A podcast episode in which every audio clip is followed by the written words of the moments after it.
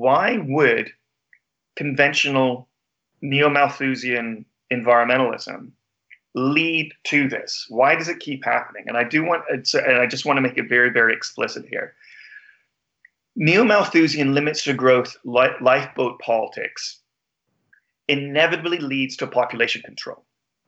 Mm. And once you get to population control, that immediate that you will immediately uh, at some point have people articulating, therefore we need immigration restrictions.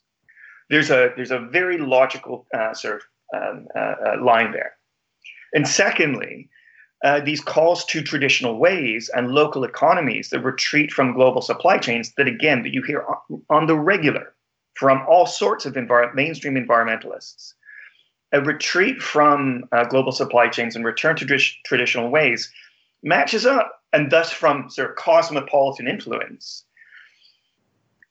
they're in, ineluctably exclusionary you what really is the difference exactly between insisting on uh, on a border at the edge of your bioregion, which is what these mainstream environmentalists want, and calling for a harder border at the edge of your nation?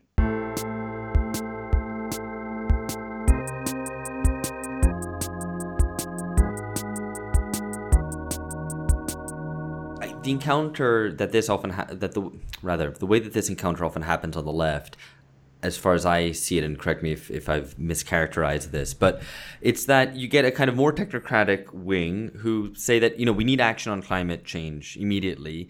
And the, you know, kind of more far left critics will retort, no, you know, it's working class power first, and then we deal with the environmental issues. You know, you can't short circuit to to to the environmental questions by yeah. uh, through through technocratic means. And I mean, I would you know try to find a way to say, well, can't we you know can't we have both? Um, but yeah. I, I, I guess I'm personally very typical petty bourgeois compromise. Yeah, yeah, yeah.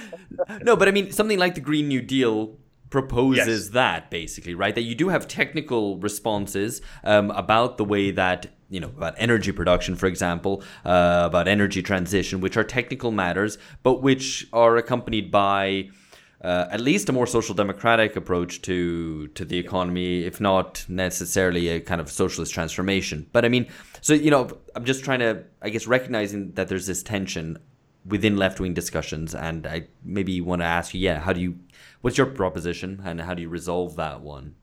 So uh, just before just before Lee answers, I sub- just to add something to the pot. Um, I mean, it occurs to me. I think part of the problem is the other way. It's the other way around. It's a bit like what you were saying about um, Olivier Olivier Roy's uh, theory of jihadism. It's nihilists looking for a hook on which to hang their nihilism, um, and I think that's a lot of the problem with the contemporary left is that they're not actually left wing in the traditional sense yeah. of um, uh, desiring for humanity to transform itself um, in the process of improving its circumstances and emancipating itself. It's um, cynicism discussed with the contemporary world, and and that this is what leads to a and this is the kind of I think what leads them to a particular um, kind, you know the the sympathy with Malthusianism, the unwillingness to purge Malthusianism from their accounts of um, the environment, um, and the general outlook. So it's, uh, I think that yeah. it's the other way around. It's you I mean, know that's way, in, where it comes from. Yeah, because I, I sort of I think that's uncharitable in, in calling it nihilistic. I mean, there's certainly nihilistic strains on the left. There's no doubt about that. But I think more generally, it, it's more that it there's a certain a sort of soft liberal and technocratic approach to things which wants to limit the worst excesses of capitalism and so and doesn't see necess- working class power as achievable or is even necessarily on the horizon and and so you know really just wants government to do some good things to make the world a bit of a nicer place. I think that's and i don't think that's cynical. Yeah. i don't think that's nihilistic. I think it's just a very limited vision and probably a self-defeating one because it, it I think, won't get off the ground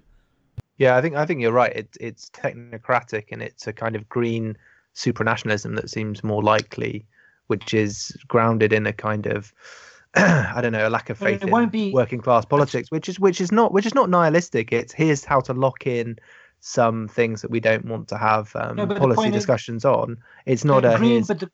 here's a here's a system with no I, I, with no moral ideas.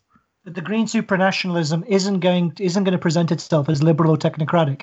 It will be liberal and technocratic, but it, the green supranationalism will be presented as part of a um, genuinely radical left wing social democratic agenda because it will be draped in the mantle of the first New Deal. So, I mean, this is my um, uh, this is my cr- critique of um, the Green New Deal. Isn't specifically linked to um, isn't specifically linked to any policy which is packaged up in it, but the way in which it's politically legitimated, I think, is problematic. And um, so it will be technocratic, but it will be technocratic from a left wing perspective rather than um, cast in kind of liberal terms. And I think that that will leave um, leave you wrong footed, Alex, because you will have no resource or, or no no space from which to critique that perspective. Because not that people weren't opposed to uh, John McDonnell's ideas about reindustrialization and investment in the region, um, but it, it, was these were sort of charity cases of feeling sorry yeah. for these people, and and, and to, rather than going into those communities and saying, right, so there are some there's some experts here. Let's work with the so an anti-technocratic perspective is not anti-expertise. It's just saying non-rule by experts. Uh, Use, yeah. using experts well alongside trade unions and working class communities for themselves to come up with the best solutions and trust in the fact that working class communities have such an amazing body of knowledge that they themselves can come up with what are, are, are, are some of the best solutions.